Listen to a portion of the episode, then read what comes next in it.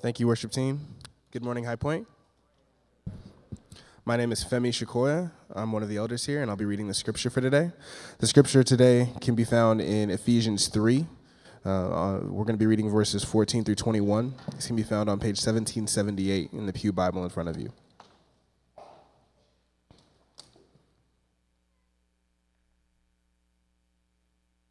Ephesians chapter 3, starting from verse 14. For this reason, I kneel before the Father, from whom every family in heaven and on earth derives its name. I pray that out of his glorious riches, he may strengthen you with power through his Spirit in your inner being, so that Christ may dwell in your hearts through faith.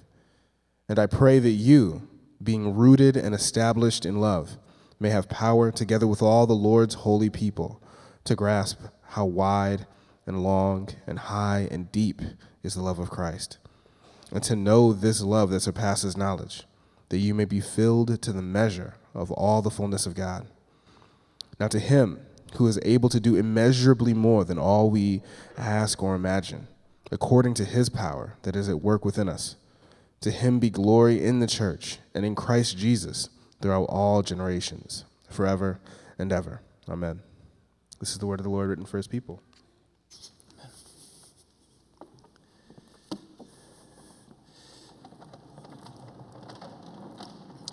The church taking root in the city of Ephesus, the second largest city in the Roman Empire of the first century. It says the Apostle Paul was in this city for 2 years lecturing in the lecture hall of Tyrannus, and it was sort of the first seminary experience. I'm sure those people got a lot more than I got in 3 years at seminary. And it says that through that, all of Asia, or read Western Turkey, heard the word of the Lord. And I've always hoped that a church that I was a part of would be kind of like that. That would be a place where people would learn deeply the gospel, and that people would then go to all kinds of places because it would be that kind of city. It'd be just a place like Ephesus where people just go from that city to other places. And Madison is kind of that city. People don't stay here very long usually, right? One of the people that we get to send out this week is Manohar. James, he's going to come up here so we can pray for him, because he went to play volleyball with some of his evangelistic friendships. And he broke himself while playing volleyball right before he was about to travel internationally. He hurt his knee, and now he's got to go all over India doing seminars and standing and preaching and all that. So, and he's going with his whole family. So they're all going. Jasmine's parents haven't seen, Mom hasn't seen some of the kids. Neither parents have seen Joshua, except for her dad. So, it's going to be family reunion and a lot of ministry. And so, why don't we pray for them as they go in this hobbled state, that God would give them an extraordinary spiritual power. Okay, so please pray with us. God, we lift up Manohar and Jasmine and the kids to you, Jason and Jonathan, and we pray, Father, that you would bless them with spiritual power in their inner being, like this passage says. We pray that Christ would dwell in their hearts richly through faith, and that you would fill them to be rooted and established in love. And we pray that they would be able to communicate and convey those things and those gifts to people throughout India, in all of the sites and all of the places, that the pastors that would come and their families, that they would be enriched greatly by your fatherhood and what you accomplish through your power in us, that they would be able to grasp the width and breadth and height and depth, that knowledge that surpasses knowledge, which is the love of Christ, and that churches and people and neighborhoods and villages and parts of India would be changed by your gospel through it, and that they would be faithful in all these things. We pray that you would take care of all of their physical needs. We pray that you would heal Manohar's knee powerfully and strengthen him and make him able to do all these things. We pray that people would be willing to serve him and to ease whatever burden he might be carrying. And we pray, God, that the kids would do well on planes and in travel, that you would be with them in all of the stress of their traveling. We pray that you'd protect them, but mainly we pray that you would allow their time to be fruitful and effective, and that many donors that have received letters to give financially to pay for all these seminars and the expense of them, we pray that you'd well their hearts up with generosity to pay for those expenses, Lord. Pray in Jesus' name. Amen. Amen. Bless you guys.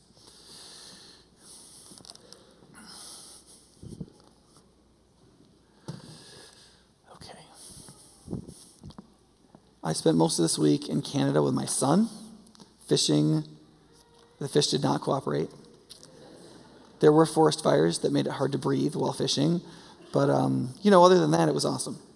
And Jerry Hohausen did food, so that was a real highlight. Okay, so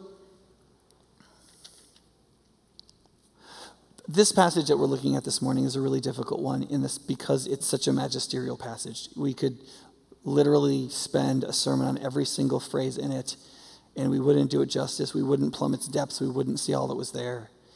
And so it's also difficult because some of the truest things in our lives are sometimes some of the most difficult to feel because we handle them so commonly. For example, when my kids were younger, I actually sometimes tried to get them not to listen to the Christian radio station, which is kind of weird in some ways because you're like, well, why wouldn't you want your kids to listen to Christian radio? That's your Christian. Wouldn't you want to listen to Christian radio? But there's also a sense in which if you listen to it nonstop, it almost makes holy things common. You know, like you're always just kind of listening to important cosmic words about Jesus in the background while you clean. You know, like there's something about taking things of extreme importance and like normalizing them to yourself so that they don't really do anything to you anymore. One of the, I have to turn this on. When I did internships with people that were going to go to college in Lynn Haven when I was in Florida, one of the aphorisms that they had to learn in the first week was that anything can sound ridiculous if said in the right tone of voice. Part of that is because in the millennial generation in particular, but this is, I think, carrying through into whatever other generation we're into now, sarcasm is kind of a big thing. I don't know if that was true in my generation too, I guess, so it's not a new thing. But one of the things that happens, though, is people sneer at stuff, and they think they're making an argument, and they don't realize that they're just sneering. And so it's very easy to think that because you've made something sound ridiculous, because you've said something sarcastic, that you've made some persuasive argument that should move people, when in reality you can take anything, not just the stuff you like to sneer at, but the stuff you wish nobody would sneer at, that you believe in very strongly. Listen, if I just sneer at it in the right sarcastic tone of voice, it will sound ridiculous. I mean, the whole Daily Show is built on that premise, right? And so when we come to a passage like this that is focused on the love of Christ, it's really easy for us to experience that axiom that is at the heart of everything that we believe in, everything that we hold dear as believers, and for the statement, the love of Christ or the love of Jesus or that Jesus loves you, it can feel really common and it can not move us at all. And the very point of this whole passage, the whole point of this passage is that the only way for us to experience the fullness of God in our own spiritual life with God and together as the whole church, it says, right? He says, my goal is that all of you together would experience this, right? Is for us to know that which surpasses knowledge and that thing of which we cannot know the height and breadth and length and depth of, which is the love of Christ, right? And so it's really simple to say what this passage means, that what we really need is the strength to see and know the love of Christ. That's what we really need. What we really need, whatever you think you need, what you really need, the number one most important thing you really need is the strength to see and know the love of Christ. And in the way the Apostle Paul prays this, he tries to make clear that that strength only comes in the process of pursuing Christ, right? So, the heart of this passage is in verse 18. So if you have a Bible, go ahead and look at it. He says, all these things so that you will be strong enough. Okay, so I'm reading from my own literal translation, okay? So one of the things that part of the issue with the NIV translation is the word pray is nowhere in the original text, okay? The reason why the words I pray are in the text twice in the Bible that you're reading is because this whole thing is only two sentences. Verses 14 to 19 is just one sentence. And then verses 20 and 21 are one sentence. And so that's kind of a long sentence in English, the way we write, right? It's not that long for Greek, but it's kind of long for English. And so what they did is they split it up into three sentences so it's easier for you to read, right? And so all of the I praise come from the fact that he starts with saying, this is why, or on the basis of this grace, literally, I bend my knees, right? Bending his knees is a euphemism for prayer. And so all of this is a prayer. And so then the translators insert the words, I pray, right? But they're nowhere in the text. But it is all a prayer. So it's not a bad translation, okay? So as he goes through, he's talking about what he's praying and how. And the reason why it's a long sentence is because everything is conditional on the next thing. He's trying to say, I'm praying this, so that this, so that this, so that this, so that this, because he's teaching in his prayer. Like, why is he writing his prayer? Why doesn't he just pray his prayer and write his theology? Right? You see, because for the Apostle Paul, his theology and his prayers are the same thing. He prays his theology because his theology is just what he believes about God, right? And so he's praying what he believes about God. And the reason why he would write down his prayer is so that we would understand his theology of how God responds to prayer and how that changes and transforms us, so that we would know the theology, the truth about how God changes and transforms us, so that we would do what better? This is participatory. Pray better. The reason he's writing down his prayer, so that he shows us the theology of his praying, is so that we would understand the truths of God related to prayer, so that we would pray better. That's the whole point of this passage. He writes his prayer so that we, by learning from it, would pray better. Does that make sense? And what he says in this prayer is that we need, through God's power, to be strengthened. That's what he says. So he uses the word power twice, and he uses some verb for being strengthened twice. So he says, so I'll start in 16. And I mean, this is a literal translation, okay? So it'll sound a little different than what you have in your Bible. But this is literally how it flows in the original language. Verse 16, so that he should give you, according to the riches of his glory, power to be strengthened through his Spirit in your inner man, that Christ should be settled or dwell through faith in your hearts, in love, being firmly rooted and having the foundation established, so that you will be strong enough to apprehend with all the saints the breadth, the length, the height, the depth, to know that which surpasses knowledge, the love of Christ, so that you should be filled with all the knowledge, with all the fullness of God. When you look carefully at this, what he's saying is this, is he's saying, what is necessary is for us to receive the power of God in a spiritual way to strengthen us, so that in that strengthened state, we would have the capacity to comprehend, to see and know the love of Christ. Okay. Now, what that means is this. You may have heard the message that God loves you and has loved you in Christ, and that Jesus loves you, and that you can be part of the love of Christ. And you may have believed that and become a Christian. And you have believed in the love of God and in the love of Christ. And you, that has saved you, right? And you, listen, you still may know nothing about the love of Christ. You see, we think because we heard the message of the love of Christ, and we heard the message of the cross, that we then comprehended it, and then we believed it. Why would we have believed it if we hadn't comprehended it, right? But why does the 5-year-old accept Jesus, right?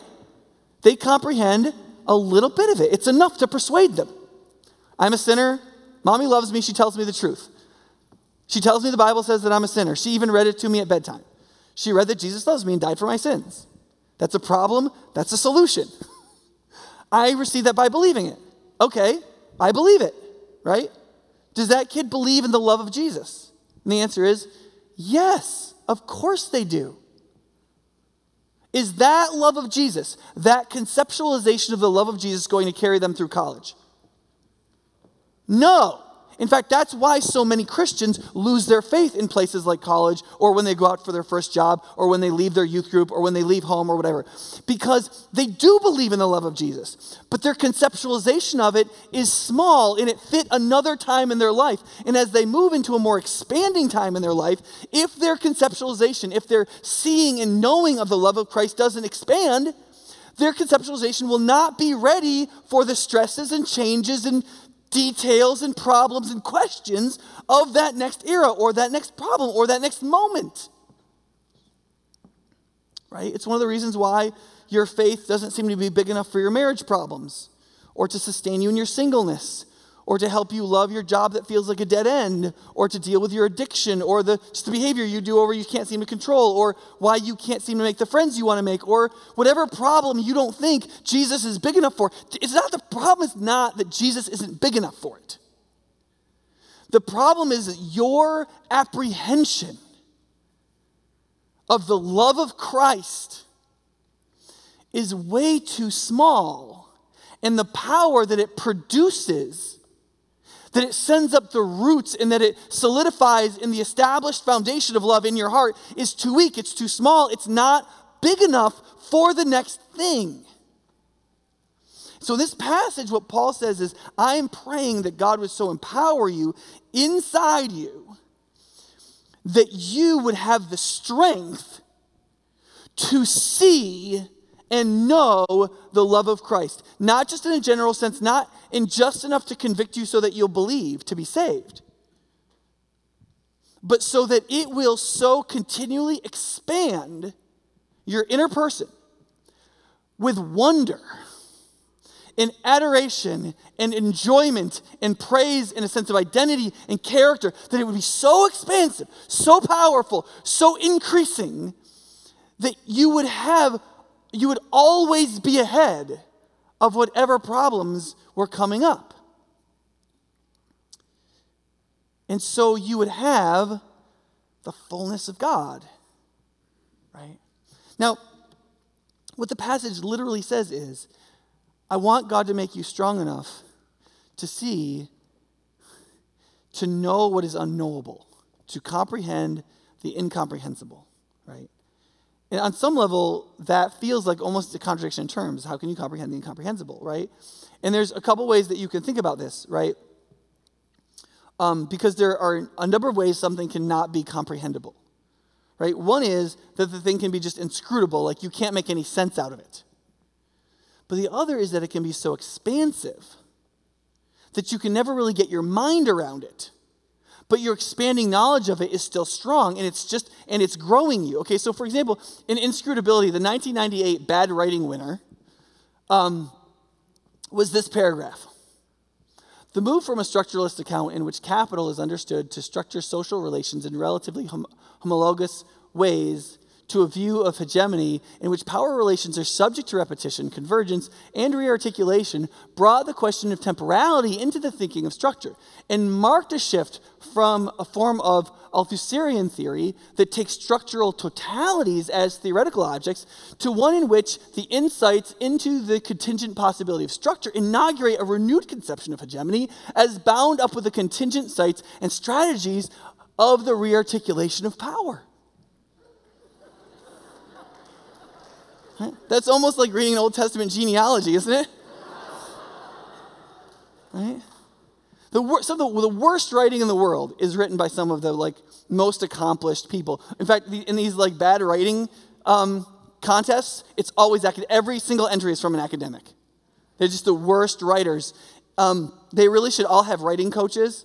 Every academic article from every discipline should be submitted through the English department. Because what else is the English department doing, right? I'm just kidding. Sorry, I'm just kidding. It's just more walls of hostility, right? Sorry. That is inscrutable, okay? You read that and you're like, what in God's name does that mean? It means, now, I assure you that in the author's mind, that paragraph is pregnant with meaning of 30 years of research and amalgamation of knowledge, so that they inserted with every clause a deep and powerful meaning, right? And if they knew that I read their paragraph as an example of inscrutable nonsense, they would be deeply offended, and in some sense rightfully so, because to them it's not inscrutable at all. And God could easily have written a text for us, an inspired text, that was much more difficult than that and 100% true about himself, right? And He didn't. Because his goal was not to be inscrutable. His goal was to speak and show himself comprehensibly to human beings. But comprehensibly does not mean comprehensively. Like, to comprehend and to see everything are not the same thing. And so what God is saying in this passage is, he's saying what needs to happen in us is that we need to see that there is an expansiveness to the love of Christ. Almost like, I mean, did you ever have this? I had this atheist professor in college who, on the first day of a history class, okay? Why this is what you talk about on the first day of a history class, I don't know.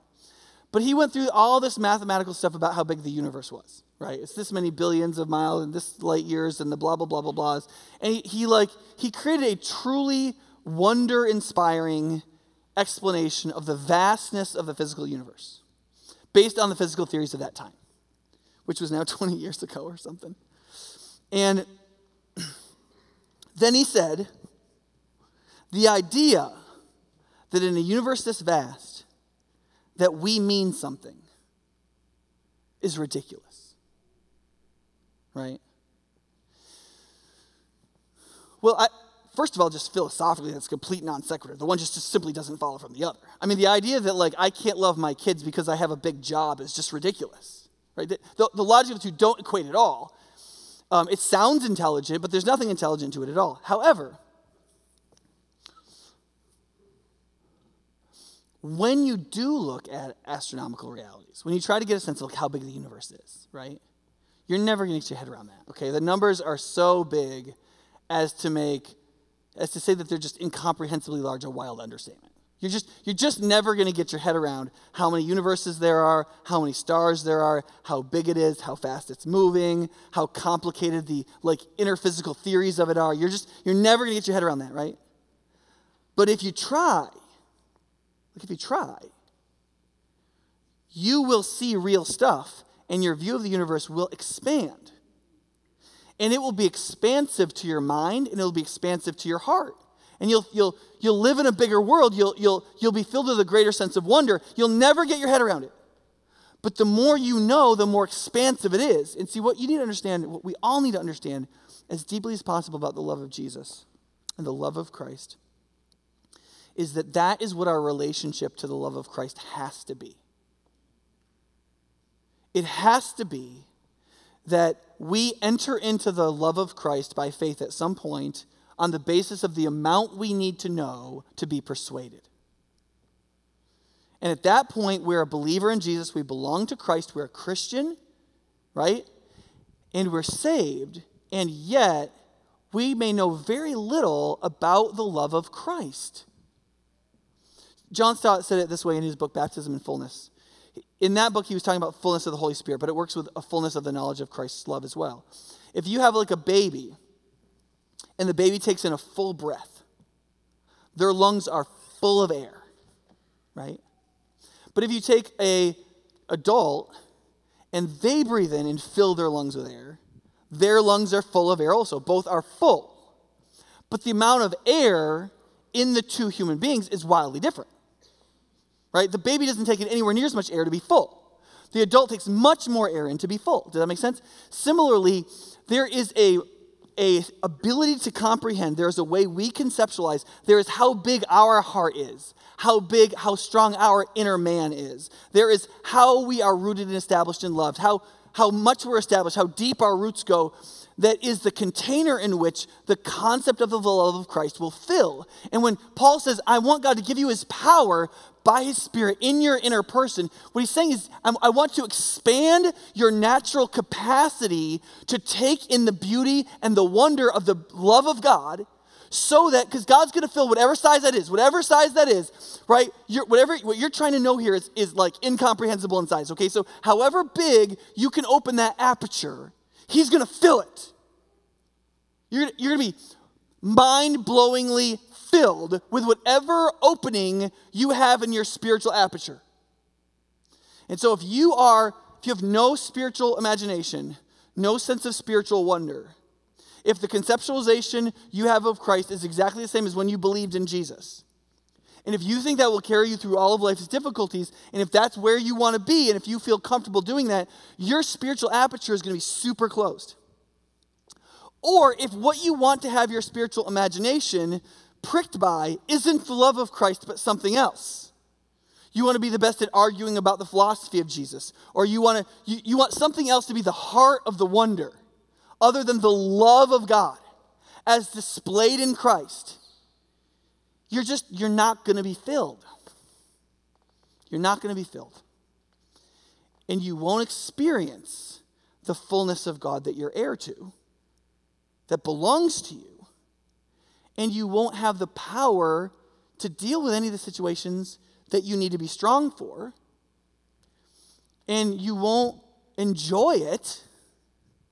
You won't find suffering a blessing and an opportunity. You won't really believe that God is being good to you. You'll think that God is constantly holding out on you. You'll feel entitled, unthankful, and ultimately you'll move more and more into self-justification, and it's decently likely at some point you will leave the faith, not because Jesus wasn't enough. You'll say it was because Jesus wasn't enough. You'll say it's because you tried Christianity and it didn't work. But what will actually happen is, because you wouldn't open your aperture, your view and ability to take in the love of Christ was so small, that your conceptualization of the love of Christ was so small that you drew no energy or power from it.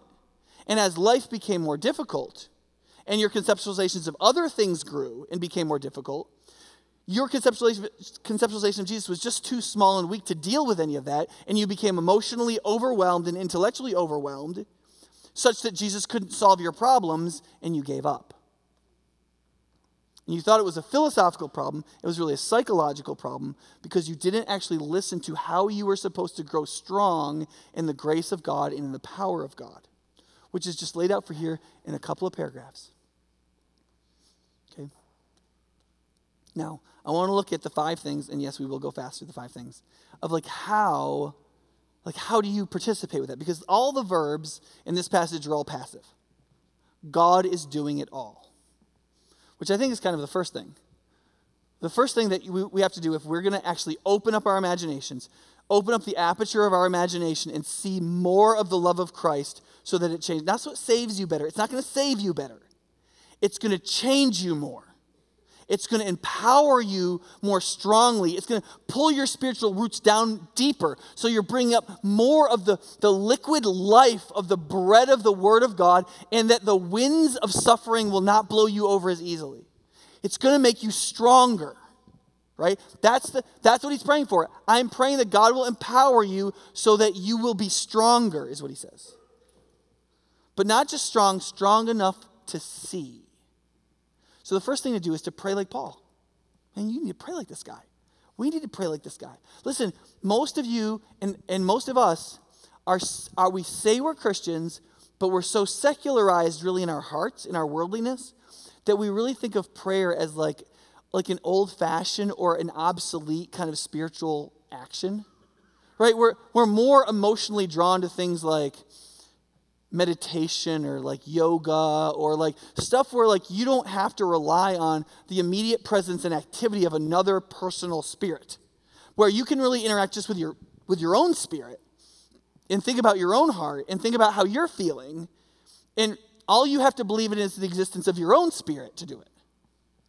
That's why meditation is so much easier to engage in, because you don't have to believe in the attendance and existence of this other spirit who is God.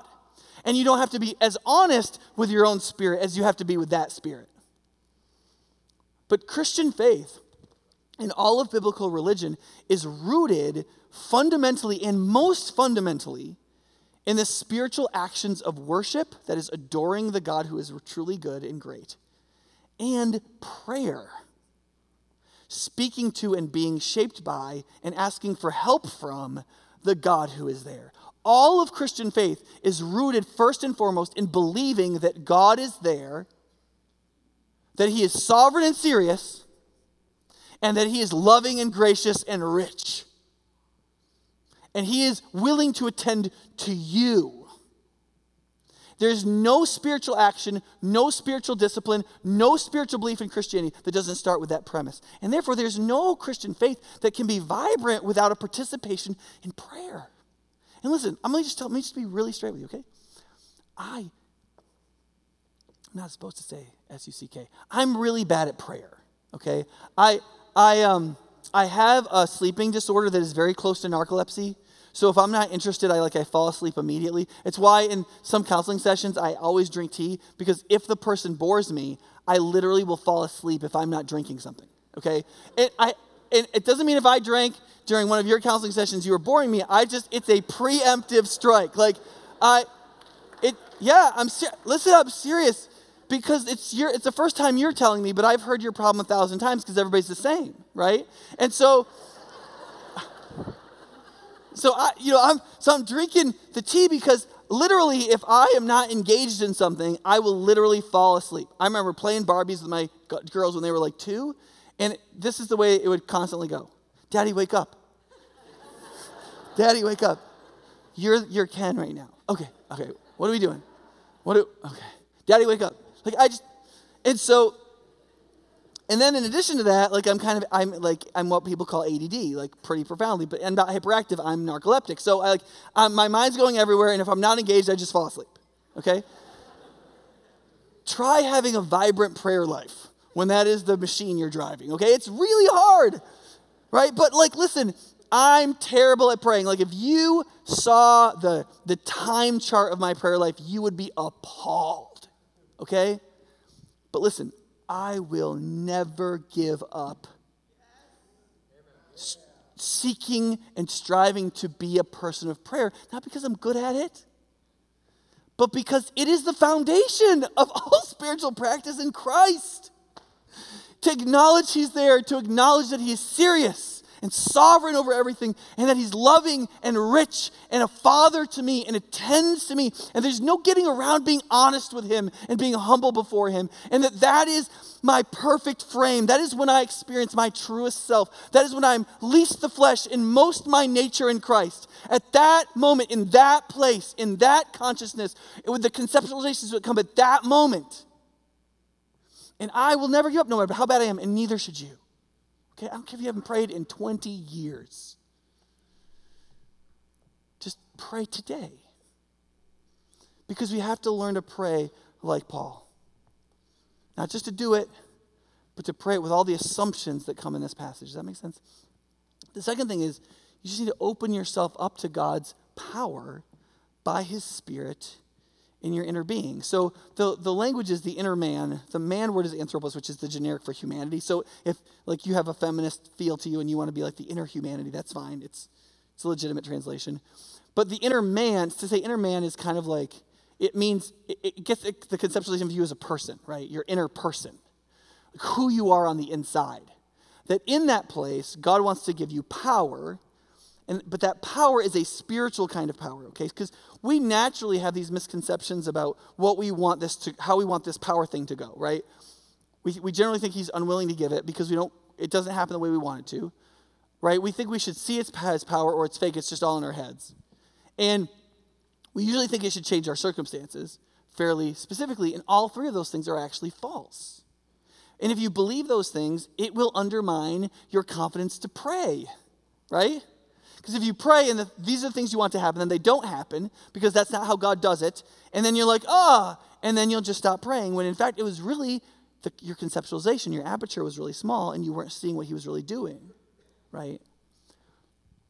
God is not unwilling to give, right? Paul doesn't pray, I bend my knees before the Father so that to the extent to which you're good Christians, God would respond to your good Christianness and your holiness by giving you His power, so that you could be even better.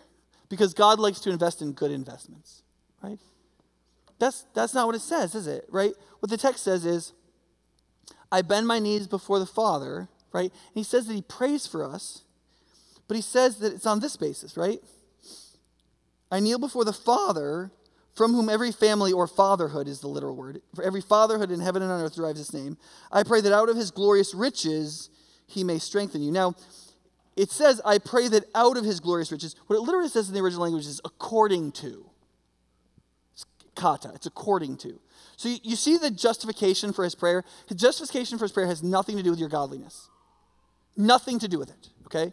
This is the justification for His prayer. God is the Father of all, and especially the adoptive Father of all who believe.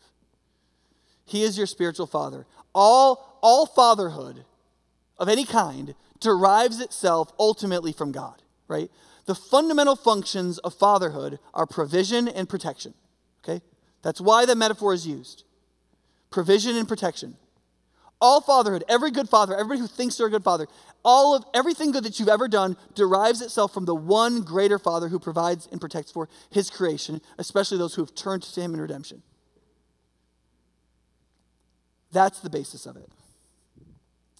God's fatherly relationship to you. And then secondly, according to, so how much? Like in accordance with what? What parallels the generosity of God in prayer, right? And what it parallels is not your goodness, but his riches. Do you understand? His riches. That is the basis of his prayer. And that is the basis of the coming of his power.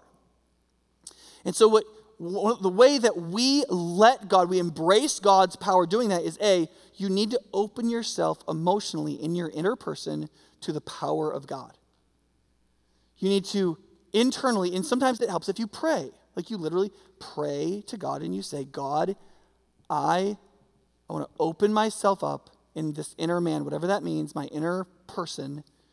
I open myself up entirely to your power that I know is going to come by your spirit. You're not going to change everything in my life. You're actually going to come spiritually inside of me and you're going to strengthen my natural capacities. You're going to make me stronger in what you created me to do already. So I may not even feel you. Because you're going to be working through affections and abilities and things that are part of my nature that I already do. So it's not going to feel completely different. It's just going to be more strength. It's one of the things that we struggle with in sort of low church Protestantism is we understand something of the power of God contravening something. Like somebody's sick and the power of God comes in and heals them. It like reverses the course of the thing, right? One of the things that we struggle with, though, is when the grace of God or the power of God is actually working with us. Meaning, you'd be like, well, the Bible says there's nothing good in us. Yes, in a different context, though, right? We have a divinely given nature in the image of God with all the faculties and capacities and abilities that human beings were meant to have to do everything that God wanted us to do in the world. And all of that nature still resides in us. It is infected and hurt by sin, but it is different from sin. And there are many ways in which the grace of God isn't just going against our sin, but it's coming in and empowering our nature. When God is empowering our nature, we often don't feel it because it feels like stuff we already have. You've already felt like the feeling of love, of affection towards somebody else, and the desire and willingness to make a sacrifice for them. Well, when the power of God comes in through the Spirit in your inner man, what that feels like is more of that, a stronger version of that. And so that would feel completely natural. You'd be like, I was just really willing to do that today. Right? I already come to worship, but I was like really into it today. Or like, it would just feel like the best you more. And you see, if you don't recognize that strengthening as the power of God, then anytime the power of God is working with your nature, you won't recognize the activity of God, and yet that activity is the most important in some ways. When the Spirit of God is going against your sin, the negative action of the Spirit of God, you feel it more because you feel the conviction. You're like, oh, I did that wrong. Oh, Lord, you are so right about that. And you feel the againstness of the power of God. And because of that, it's strong because it's going against you. And you're like, I need to repent. I need to change. That's so right. And so you change, right? But when the power of God goes with you and goes into your now redeemed nature, he's now pulled away the infection of sin, and now he's coming into the divine images in you, and he's refilling it, he's remaking it, he's filling your nature, he's perfecting nature. Well, that just feels like you being you, just better, which can lead to pride if you're not careful. And so for many of us, God is working in your life in very powerful ways, but because your conception of the working of the power of God, your conception of the working of the Spirit of God is only the against working of the Spirit of God and not the with working of the Spirit of God. There's all kinds of ways God is working in you that you don't even recognize, and so you're not happy about, and you don't feel assured by, and you don't feel like, oh, this is so great. and you don't recognize it as the love of Christ, and so your increased imagination and seeing all the workings of the love of Christ is not expanding, and so you don't have that deep-rooted power, and you feel tired when God is working in you. Right? Okay, I need to keep moving because we're kind of running out of time here. Okay, 3, seek to establish the dwelling of Christ in your heart through faith. Right? So the next, he says, the first thing is, I'm praying for God's power to be released in your inner man. And then he says, that Christ may dwell in your heart through faith. Right? So the next thing to do is to respond to the initiation of God that Christ should dwell in your heart. What does that mean? Well, it means it's his, like your heart is his home. And it belongs to him, and he should live there freely, and you should seek to rearrange things in your life and heart in hospitality to him. So think of like all of your passions and interests and hopes and dreams as furniture in his house, right? One of the things that is not fun for guys who get married, especially if they've been bachelors for a while, is what women think that they're automatically allowed to do with your stuff the minute you marry them,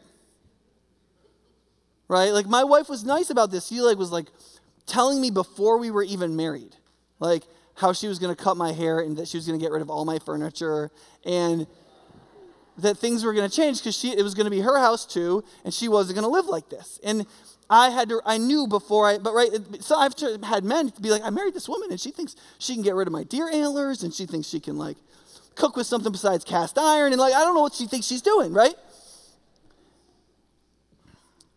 When you come to Jesus, your heart, the seat of all the interactions of your inner life, all your hopes and dreams and passions and character and foibles and failures and all the stuff swirling around inside of you, your emotions, how you think, that is furniture in Jesus' house, right? And your job is to say, Jesus, where do you want this couch? Where are we putting this? Do we still want this picture here? Or are we getting rid of this picture? And you got to let him dwell there and rearrange things.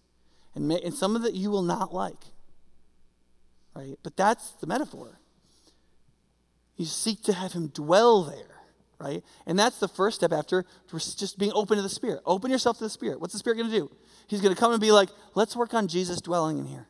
That's what he's going to do. And then you're going to work on that. And then the next thing is going to be to draw your life from and order your character around love, right? So the next thing he says is that in love, you would be rooted and established. Okay, so there's two metaphors there. One is a tree's roots, and the other is building the foundation of a building. Do you see the difference there? So the roots are the foundation of the tree, but they hold the tree in place, but they also bring up all the life and nutrients. The foundation of a building is what keeps the whole building from falling down. Okay, the whole building of your faith stands on the depth of the conception of your understanding of what the love of Christ really means. Not anything else. You'd be like, well, Nick, well, what about it's truth and grace? What about truth? Yeah. All the truths about the love of Christ are primary. I love truth. Listen, you'd be hard-pressed to find somebody who loves truth more than me, okay? If I could, do 10 points to truth and grace, and I could do whatever I wanted, and Jesus was not dwelling in my heart, I'd put all 10 on truth and 0 on grace. Okay, I'm just that guy, okay? But listen, what this passage teaches is that the foundation of what you believe and who you are and your character and where you draw your life has to be focused on the love of Christ, right? And then it has to be done together with all the saints. Because you see, if you don't seek to do those things with all the saints, two things are going to happen. They're going to poison it. One is it's going to become too theoretical, right? Unless you get around other sinful people who are different from you, you can talk a good game about the power of God dwelling in you and Christ dwelling richly in your heart through faith and love being the roots and foundation of your soul. And you can go to Sunday schools and talk about that and quote verses. But until you're around annoying people of other generations, other races, other economic groups who vote for different people in political elections, who watch different TV shows that think your TV shows are stupid, who like social media, who hate social media, who, people. Until you're doing it around people, you're just playing, man. You're like, who knows if what you're doing is good or bad? Who knows if you're real or false? Nobody knows. It's not until the whole church is trying to apprehend it together that we know whether it's theoretical or real. Secondly, if you don't do it with other people, it becomes too introspective in a way that begins to poison you from the inside, right? Introspection is a good thing, especially in conversation with God in prayer, connected to his external truths, interacting with your internal truths. But if you don't do it in prayer and you're just trying to do these things on the inside of you, receive the power of God and Jesus dwelling in you and loving, and like it's all inside of you, there's an amount of introspection that becomes too self-focused and too self-acknowledging and not self-forgetful, and it increases in pride, and it begins to poison itself. And there's a lot of that in our culture. In our culture, there's a lot of, we're only outside to post things on social media and say everything's fantastic, and then we're in our heads the rest of the time. And there's a very profound negative effect about being in your head all the time and being in yourself all the time. It's a terrible thing. One of the worst things that you can do to a human being is put them in solitary confinement, is separate them from everyone else. But one of the first things people want to do when they get emotionally hurt is what? Separate themselves from everybody else. They give themselves the worst punishment a human being can receive when somebody has punished them by hurting them. In order for us not to poison ourselves with excessive introspection or to give ourselves the pride of thinking we're loving when everything's just merely theoretical, it has to be done together with all the saints, which is important because what's the application of this passage anyway? It's coming out of chapter 3, the breaking down of all the walls of hostility, right? This is still about race. It's still about the differences in the church and the Jews and the Gentiles and all these different people and how they're never going to get along. This is all still about that. It's all about how if you see the love of Christ, its height and breadth and width and depth, you can then look at humanity. And you can see that the love of Christ, if you see all humans together, all their differences, and you say, how does the love of Christ rest on this mass of different people? And the answer is, go as far widthwise as you can go. Go as far breathwise as you can go. Go as high as you can go and deep as you can go and make a big sphere. And how many of those people does it include in the single tribe, the one man, the one new humanity reconciled to the one Father in Christ? And the answer is all of them. All of them, but only if, listen, so how do we, listen, I'm a very racist person, okay? Like I was playing tennis, like pickleball with some people. My neighborhood around the park we go to is not very white anymore. It's mostly Latinos, Indians, a lot of Indian people from subcontinent of India, and now a lot of African Muslims. So I'm walking home, there's no white people. It's all like Latino people and like, well, there's like old liberal curmudgeonly white ladies, which I like them the least, frankly, just naturally, right? And so, like, I don't like anybody around me, right? I'm walking home from pickleball, and I'm like, my natural tribal spirit is like, who are these people? And can I even talk with them? And why? They don't look me in the eye. None of them do. And, like, do we have a community, and what's going on here? And, like, we're all naturally tribal creatures, right? And we lay out our tribalness. And see, it's very easy then, even just to make your church your tribe. Right? And to like sort of be like church racist. Like only the people in our church are part of the one family. It's one of the reasons why a lot of churches won't work with other churches. Because they come to like one disagreement and we're like, we don't share our culture. We don't share our faith. There's no way we can work together. It's one of the reasons why I intentionally have committed to connecting with other churches that aren't historically Baptist churches. Like if you look at the other churches that we partner with in the city of Madison, none of them are historically Baptist churches. You know why? It's intentional. Harold Ravers Church is the Worldwide Pentecostal Association, okay? That's real different than Fundamentalist Baptists, all right? But part of the purpose of that is, like, forcing myself over and over again to rework that sense of tribe and belonging and who's my people and who isn't my people and how do I connect with those folks and how big. And the only thing that's ever going to save me, listen, Fox News isn't going to save me. CNN isn't going to save me. There's no think tank that's going to save me. There is no political ideology. There is no cultural ideology. There are no platitudes about diversity that are ever going to save me from that. The only thing that is ever going to save me from the twisted nature of my tribalism to the good natural sense of my tribalism receiving all of God's tribe and family is a growing imagination surrounding the expanding aperture and seeing the wonder of the height and breadth and depth and width of the love of Christ, and to comprehend the incomprehensible, and to see what cannot be seen, and to be expanded day by day, and for my conception of the love of Christ to change every moment, every day, to something wider and stronger and deeper and broader. And only then will I have roots that go so deep that I am bringing up the living water from the very foundations of the world. Only then can I overcome this. Only then can I be encouraged about the power of God working in me. And only then can we be the church in which God will say, all of my fullness dwells there. God,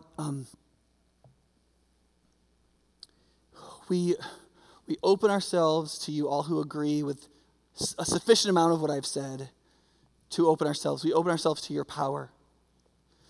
Not to get us more money. We all want more money, but not to get us more money. We all want better health, but not to get us better health. We open ourselves to your power given by your Spirit in the inner humanity of our souls and our personhood and our hearts to be strengthened so that Christ could really dwell in there, so that we could be really rooted and established in love. And so that then, and only then, by growing in those things, will you then raise up in us all together with all the saints, the power to see the height and breadth and length and depth, to comprehend the incomprehensible, the love of Christ. And we turn to you, the one who it says in that verses 20 and 21, the one who can do more than we can ask or imagine. Oh God, please do more than we ask or imagine. Our prayers are small and simple-minded. Our conceptions are narrow. Open us up, Lord. Please open up a spiritual imagination in us. Help us to know that which is not ever knowable, but can be known so much more. Help the phrase, that axiom, Jesus loves you, the love of Christ, obliterate us with beauty every day. And let us be together the dwelling place of your fullness in Christ like we're meant to be. We pray in his name.